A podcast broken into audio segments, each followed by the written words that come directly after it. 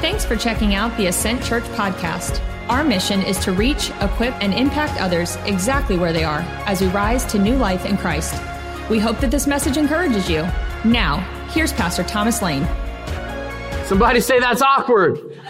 That's awkward. We're getting into it today. I hope you were ready to feel a little awkward because that is what's going down today. It's going to be one for the ages.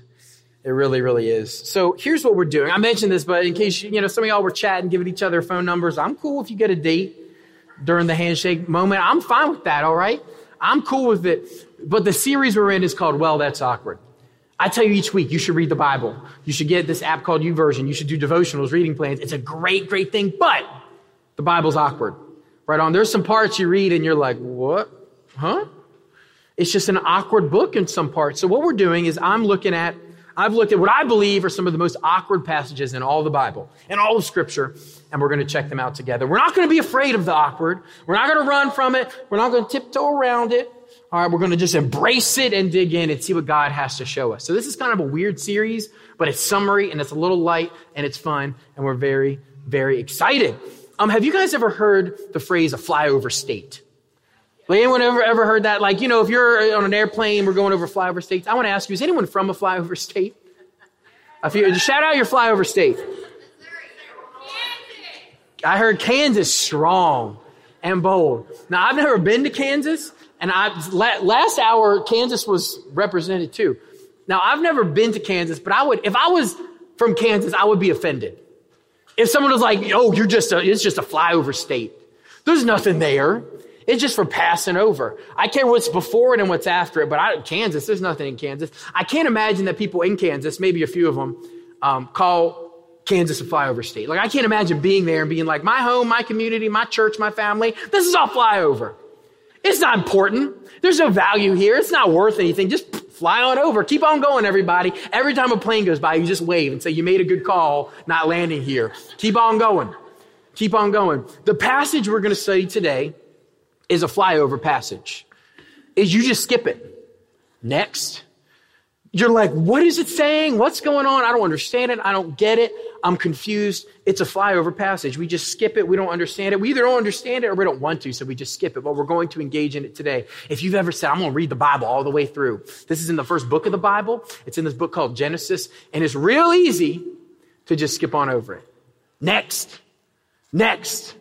What else we got? Ironically, this is my hero's favorite passage. He says it's the most significant in the whole Old Testament. Out of 23,145 verses, my man, my hero says this is significant. And that just blows my mind because I know I used to just skip it. I just skim by. I don't really know what this is saying. Let's just see what else we've got. I don't know if you've noticed this, but I've heard people say this, but sometimes if you've read the Bible, if you've engaged with the scripture, sometimes the Old Testament God seems a little different than in the New Testament. Like sometimes in the Old Testament, people say, this is a generalization, this isn't true, but people will say, oh, in the Old Testament, he's kind of wrathful and vengeful and all that. And in the New Testament, he's all loving. He goes from kind of angry, mean to he's very loving. And this is, this is a bad joke. I've already done one bad joke. Will you spare me a second one? Thank you. That, come on, baby. So um, I, I, heard it said, this is bad theology. This is bad theology. But the, but the whole idea is like, yeah, God was a little angry, a little rough around the edges. But you know, the New Testament comes along, Jesus comes along. Essentially, God had a kid and kind of mellowed out a bit. Okay? That's not good theology. That's not true.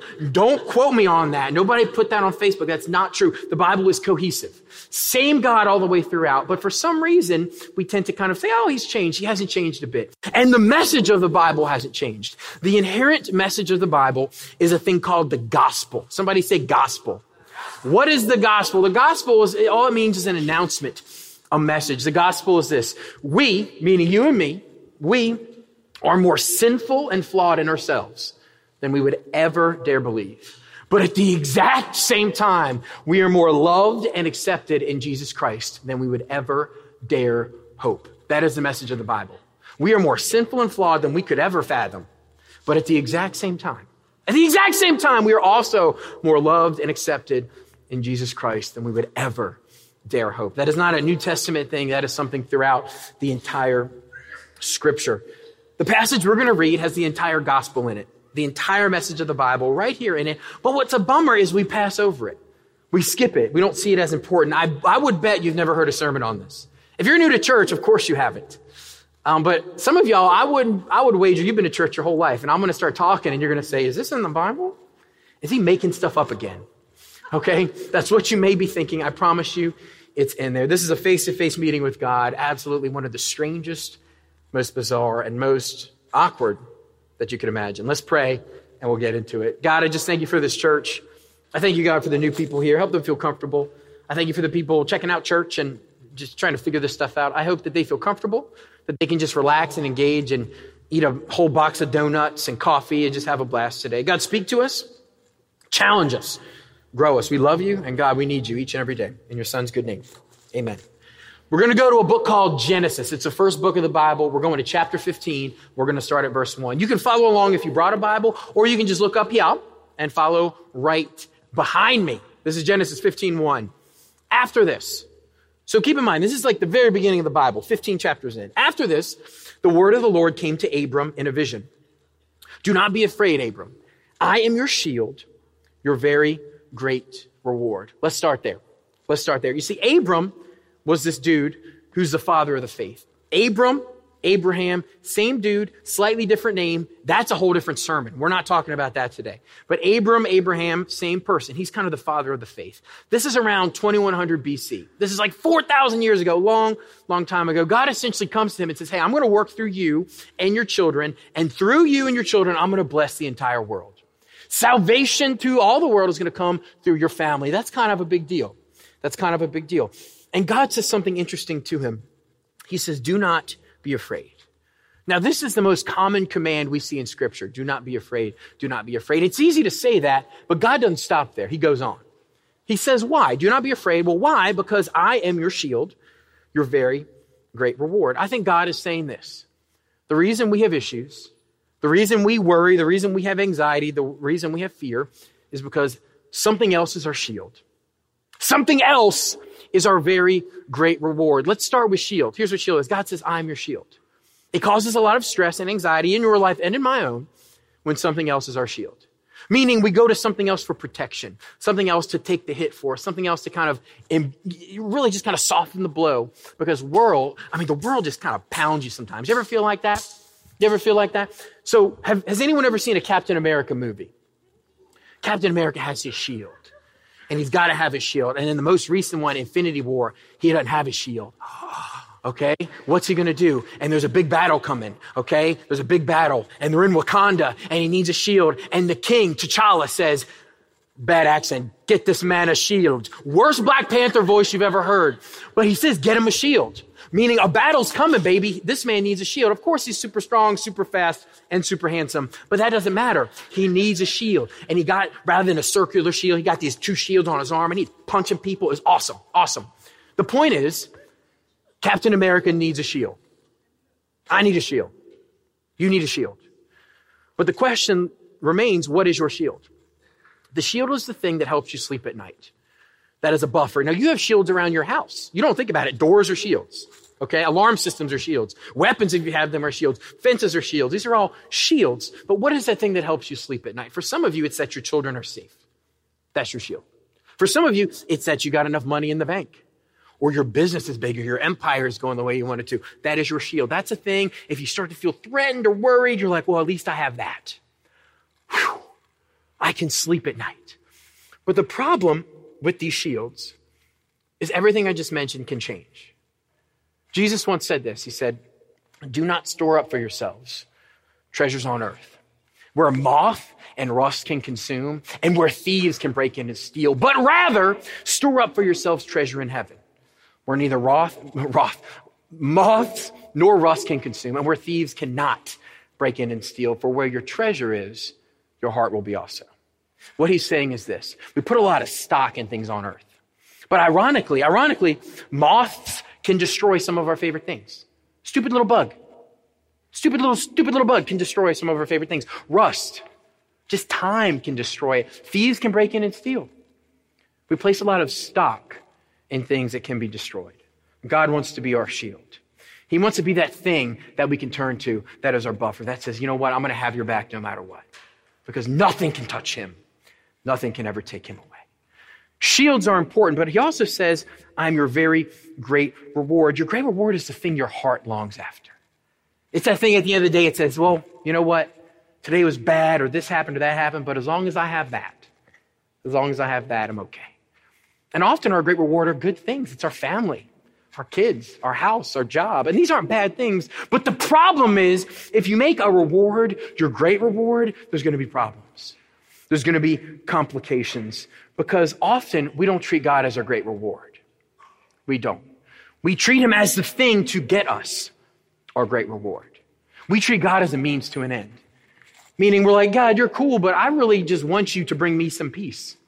I need you in my life to help me figure out my finances. I want you in my life to bring to, so I feel good, so I can have meaning. I want you in my life so I can pray to you and you make me feel better that my kids are running around. You'll keep them safe. God is not a great reward in those situations. He's a means to an end. He's a means to an end. That girl, that comfort, that job, that security, these are all not bad things. But I think we use God to give us these things. We look to other things to protect us, shields. We look to other things to fulfill us, great rewards. You need to realize this whatever your great reward is, that is the thing that you are truly worshiping. That is the thing your life is revolving around. That's the thing that everything revolves around. A lot of us, we don't love God for God. We use them as a means to an end. We use them to get that thing, to give us rest, to do whatever. We say, God, protect my kids. God, protect my business. God, protect my spouse. It's not bad to pray for your spouse, but if you value them over than God, you're setting yourself up for heartbreak when something could and will inevitably happen. Verse 2. Verse 2. But Abram said, He said, Sovereign Lord, what can you give me since I remain childless? And the one who will inherit my estate is Eliezer of Damascus. And Abram said, You have given me no children, so a servant in my household will be my heir. You see, God promised Abraham children. Like I said, I'm going to bless the nations through you. I'm going to give you lots of children, but so far there's nothing. Has God ever promised you something, but you haven't received it yet? Has God promised you love and joy, but you just don't feel it? Has God promised you a community, but you just don't feel like you fit in? Has God promised you peace through this deployment, but you just don't have any? Has God promised you peace through the chaos of life, but you still are riddled with anxiety? How do you respond in the waiting? When you're waiting for that stuff, that, that deployment to end, the loneliness, you don't have it. And I came to tell you, keep waiting. Keep waiting. Keep waiting. Hold on. Someone in this room is about to give up. Someone in this room was waiting for that person to get back from that deployment, and you're like, I'll find love elsewhere. Hold on. Hold on. Sometimes things ain't working out at work the way you wanted them to. You're about to fudge the numbers a little bit, about to do this, about to compromise your character. I'm telling you, hold on. Hold on. Hold on. God is not a microwave kind of God. Some things take time. Somebody say, some things take time. Some things take time. They really do. See, some of y'all, you treat God and his blessings like a big bite at 7 Eleven. Y'all ever had a big bite? AKA an all day stomach ache? You know what I'm talking about? Some of y'all, this is how you treat God. This is how you treat him.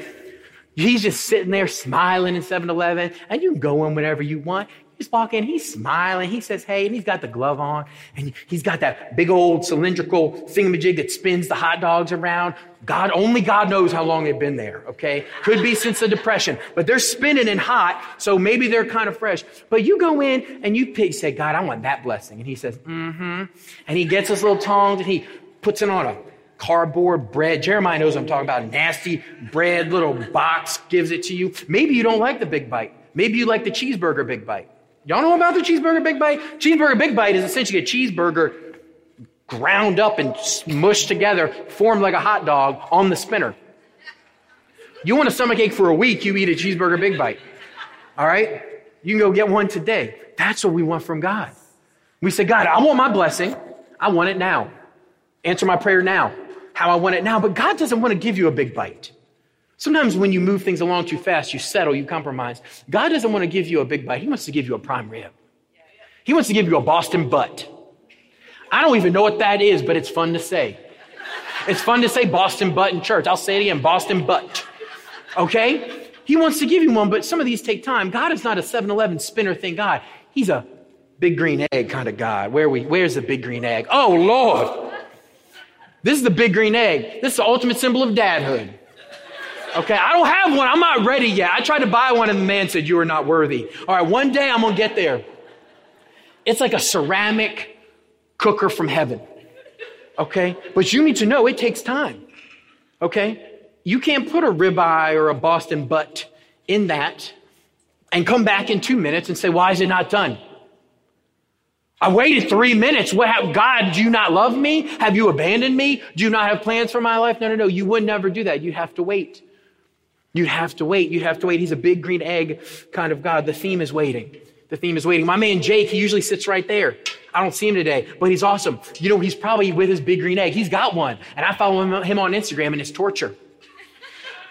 He'll get up at 5 a.m., heats up the big green egg, puts on the Boston butt, season it, rub, rub on it, and he'll go to church, go to the ballpark, go to the gym. He'll do whatever he wants to do and comes back, and by seven, it's perfect. Melt in your mouth, fall off the bone, delicious. But the thing is, you can't force it. And Jake doesn't check every five minutes. Is it done? Is it done? Is it done? If he did, two things would happen. First off, he'd be constantly frustrated. That's how some of y'all are. God, where's my blessing? God, why haven't you done this? Some of you would be very frustrated. And also, if he checked every five minutes, it would never get done. The heat wouldn't build up.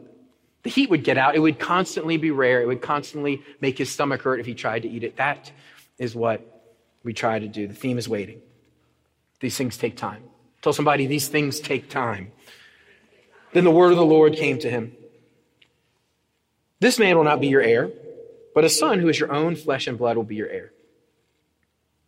Okay, have no kids. Okay, 99 years old. Okay, kind of getting up there. Okay, all right, all right. Um, this man will not be your heir, but a son who is your own flesh. God is a dot, dot, dot kind of God. This is what he does. Abram says, Hey, you promised I'd have kids. Great, love that idea. But I'm 99. Wifey's 90. Been waiting 25 years. You know what God says? Dot, dot, dot. And? That's what he does. Some of y'all give him a list of excuses.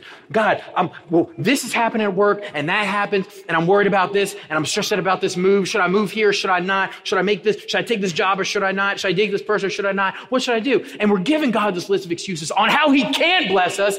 And he says, dot, dot, dot. And? He's a dot, dot, dot kind of God.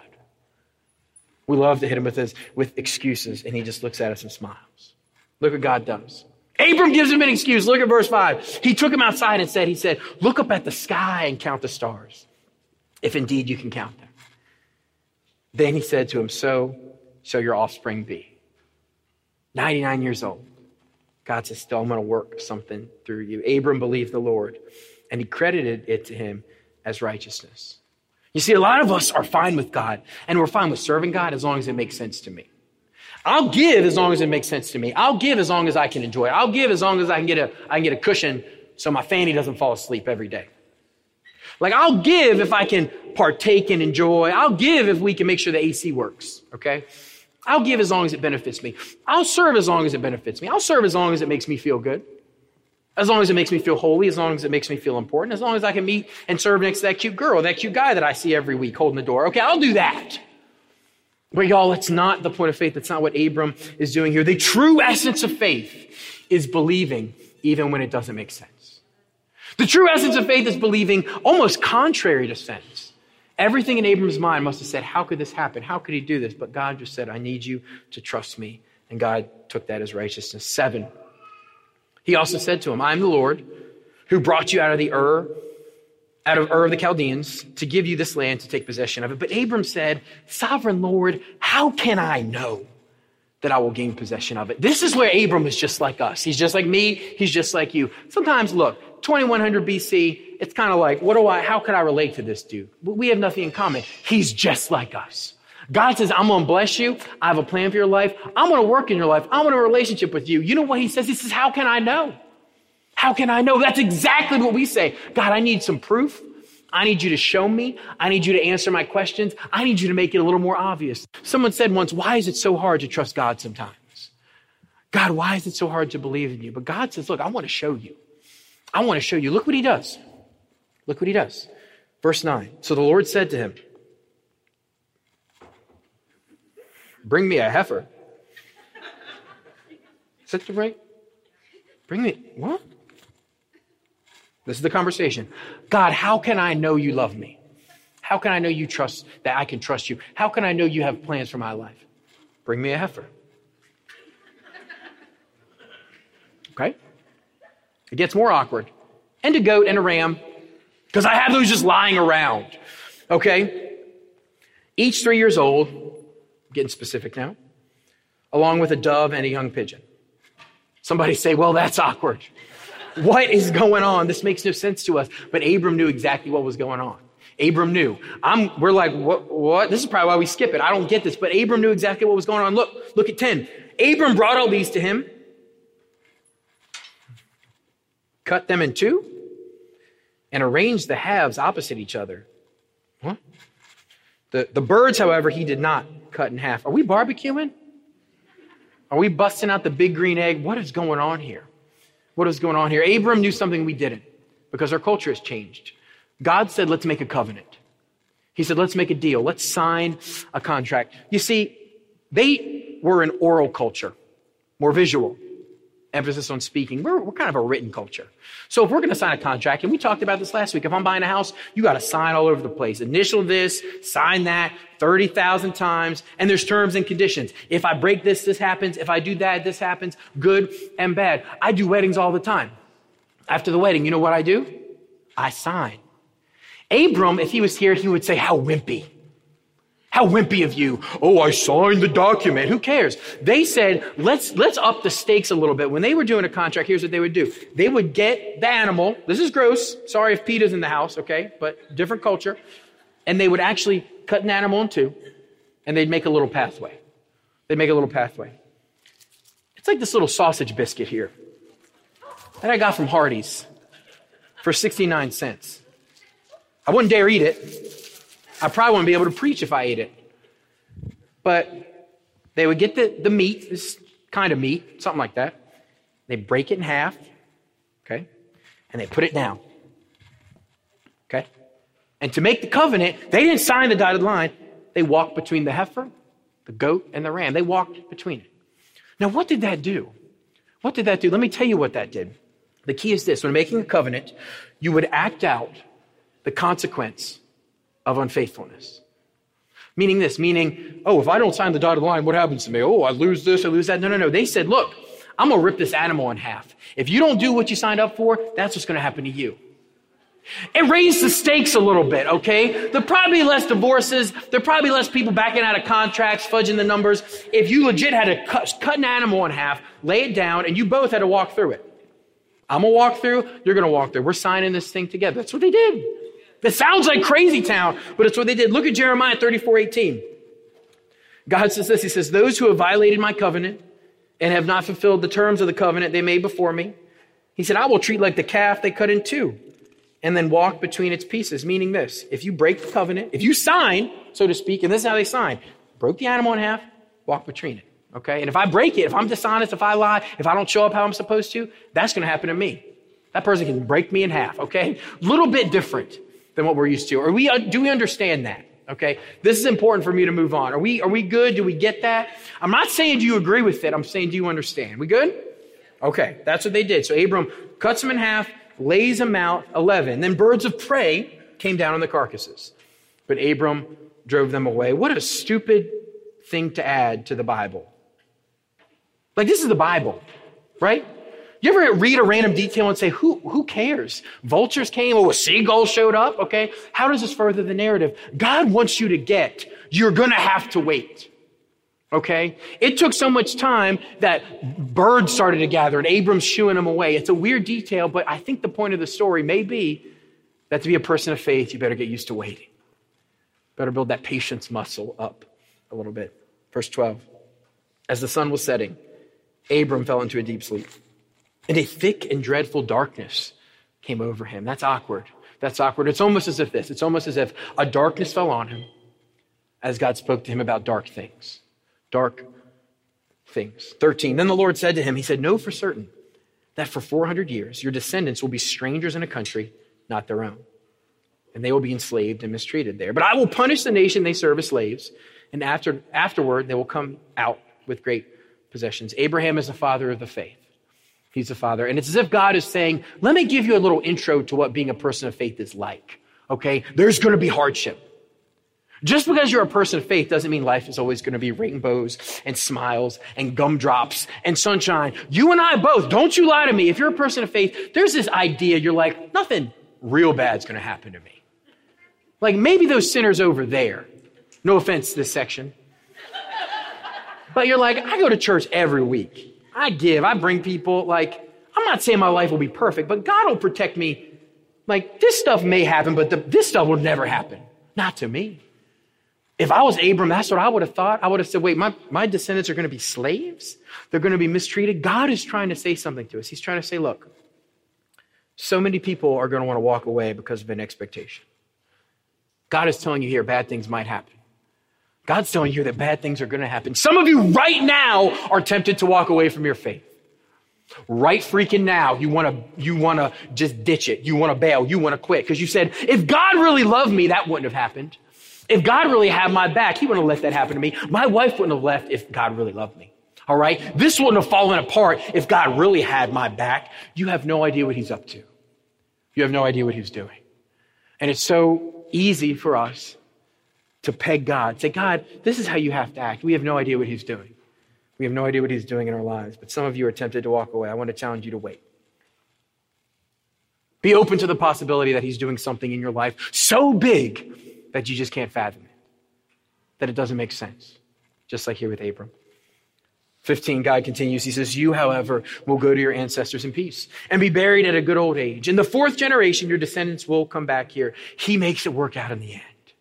There's joy, there's bliss, there's happiness. It comes for those who trust Him, but the road to eternal joy is often marked with difficulty, with struggle, with the grind.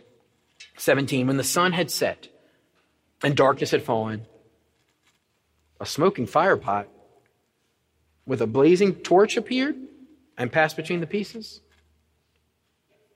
Is Abraham blazing and smoking the firepot? What, what did he dream? What? A smoking fire pot with a blazing torch appeared, and it passed between the pieces. On that day, the Lord made a covenant with Abram. He said, To your descendants, I give this land. Something happened. It says smoke, it says blaze. What does that mean? These two phrases are used several times in Scripture. At Mount Sinai, God comes down, he gives a message to Moses. Those two words are there fire, smoke, blaze. At the Exodus, when God's people are wandering through the desert, they're being led by this pillar of cloud and smoke. The same two words appear. These words signify God's presence. It's bright. It's hard to look at. It's fiery. It's smoky. By the way, one of the, one of the best ways I've heard this described is by one minister. He said this. He said, at that minute, suddenly, in the midst of darkness, a searing streak of lightning appeared and held its shape. Just imagine that for a second. It's pitch black and a lightning bolt strikes and it holds its shape. It spewed fire and smoke and sparks. It was the presence of God. Have you ever seen lightning strike? It's horrifying. Okay, it'll mess you up. If it's close, you can actually feel the heat come off of it. It's a terrifying thing. It strikes and there's sparks and there's flame and it kind of feels like it freezes. That's exactly what happened to Abram. But this is up close and this is personal. Remember the tension. What's happening in the story? It's easy to get lost. It's a lot of details. The tension is this, is how can I know? How can I know God loves me? How can I know He has my back? How can I know He has a plan for my life? How can I know? The look of the pot and the torch is not the shocking thing, but what does the lightning bolt do? It says God passed between the pieces. God is signing the dotted line. God's signing the covenant. He says, I'm in. Are you? He said, I'm in. He's saying this. He's saying, I'm in. I agree. Meaning this, if God fails to live up to his end, he will become like the animals, torn in half, dead, ripped apart, pieces. But notice this. This is the most shocking part of the story. God goes through, but he never says, Abraham, you go next. Ordinarily, contract, God will go through, and then I'm going to go through. But God never does that. He goes through by himself. What does this mean? What does this mean? When someone goes through alone, that meant they're taking responsibility for both parties. They're taking ownership for both parties' actions. If I don't hold up my end, let me become like these animals. But if you screw up, if you don't hold up your end, may I still become like one of these animals. That's how deep the promise of God is. God is saying, I'm going through for both of us. I'm going through, through, through for both of us. This is the gospel. This is the gospel. Salvation is not a cooperative effort. It's not God helps those who helps themselves. It's not try to do more good things than bad things. God might bless you. It's not try your hardest and if you fail, God might push you over the edge. That is not the message of Christianity. God is saying, I will take upon myself the curse for both of us. He says, I'll do whatever it takes to bless you. He's saying, Abram, if I don't do my part, may I end up like this sausage biscuit. That's what he said. But he also said, Abram, if you don't do your part, may I end up like this sausage biscuit. I'll do whatever it takes. Abram, if you sin, may I end up like this. If you fall away, may I end up like this. If I drop the ball, may I end up like this. God is saying, I'm promising to bless you no matter what. He's saying, may I be like all these animals here. May my body be ripped to pieces if you sin. May my body be ripped to pieces if you screw up. May my body be ripped to pieces if you drop the ball, if you turn away. I'll do whatever it takes to bless you, to love you, to have a relationship with you. That is what God is showing, and that's what He's saying. He's saying, I'll do whatever it takes. No place else in the Bible is as clear and as beautiful as this. God says, I will take your punishment with you, for you. I will take your punishment for you. Notice how the passage started. What did God say? Did He say, I'm your, I'm your sword? No, he said, I'm your shield. Now, how does the shield defend you? You know how it takes the hit? It takes the blow. Sometimes a shield has to be destroyed to protect the person carrying it. Sometimes a shield has to get ripped to pieces to protect the person who's holding it. What does this mean? Abram asked, How can I know? How can I know that you'll fulfill your promises? How can I know that I can trust you? How can I know that you love me? How can I know that you have my back? How can I know that you are good and that you have a plan? How can I know? God said, let me show you. Talk is cheap, Abram. Let me show you. And God passed between the pieces. You see, we as humanity, we failed to love God. We have failed to serve him. We have failed to love him. We've fallen away. God says, he says this, he shows us, he says, look, if it comes to it, if it comes to this, I'll do it. And guess what? It came to it. And he actually did it. Centuries later, darkness came down again. Mark 15 33 says this. It says, At noon, darkness came over the whole land until three in the afternoon. The eternal God looked down at humanity, seeing our sin, seeing that we had turned our back, seeing we went our own way. And he said, I'm going to bless you anyway. I'm going to do whatever it takes. Jesus Christ, the incarnate Son of God, was up on a hill. Just like the animals, darkness did surround. He did bleed. He did suffer. He was ripped apart. He did die. Just like the animals. Just like the animals. Jesus Christ, the incarnate Son of God, He took our sin. He took our shame, He took our punishment, He took God's justice on the cross for me and for you. You see, we didn't hold up our end, we sin. We fall short. We screw up. We turn from God. And you know what God said? God said, I'm going to bless you anyway. God said, I'm going to do whatever it takes. I promised I passed through the pieces. I'm going to take the consequence upon myself. I will be ripped apart for you. And he actually did it. He did it on the cross. He did it on that hill. 2100 BC, he passed through the pieces. He said, if it comes to this, that my body will get ripped apart and die, I'll do it. Abram could in no way have fathomed what he was saying in that moment. But thousands of years later, when Jesus Christ hung upon that cross, light bulbs started to go off. His followers said, Oh my God, he actually did it. He promised he would. He promised he'd be our shield. He promised he would have our back. He promised he would be there, and he actually did it. In the sight for everyone to see. Salvation is not a cooperative effort. So many of us think if I just do enough good things, God has to love me. If I just do this and that, if I just come to church, God has to do this and that. The reality is, it's all on Him. He didn't say, Abraham, come on, you come on through. No, by Himself. Saying, it is all on me. Jesus Christ absolutely paid it all. He paid it all for me. He paid it all for you. And if you were out there thinking, how can I know? You might ask it every day. How can I know he loves me? How can I know he has a plan? How can I know he actually is good? How can I know he's not going to abandon me? How can I know he actually is God and he is good? How can I know? Never forget He didn't just give you words, He gave you a promise. And when it came down to it, He climbed upon that cross and He died for me and for you. When you have those doubts, when fears assail you, when you are losing sleep, when you just want to break down and cry in your car because no one else can see you there, when you lock yourself in the bathroom and you just need to let it out, you just need a good cry, I want you to look to one place. I want you to look to the cross. God promised to bless us. He promised to have a relationship with us, and He said, if it ever comes down to it, if I need to, I will bear the consequences of this. And He did.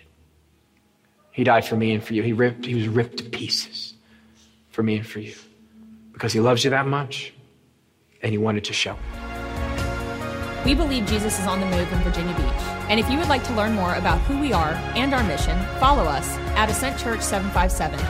If you would like to give to further our mission to impact this city and beyond, you can do so at our website, ascentchurch.net. We hope to see you soon.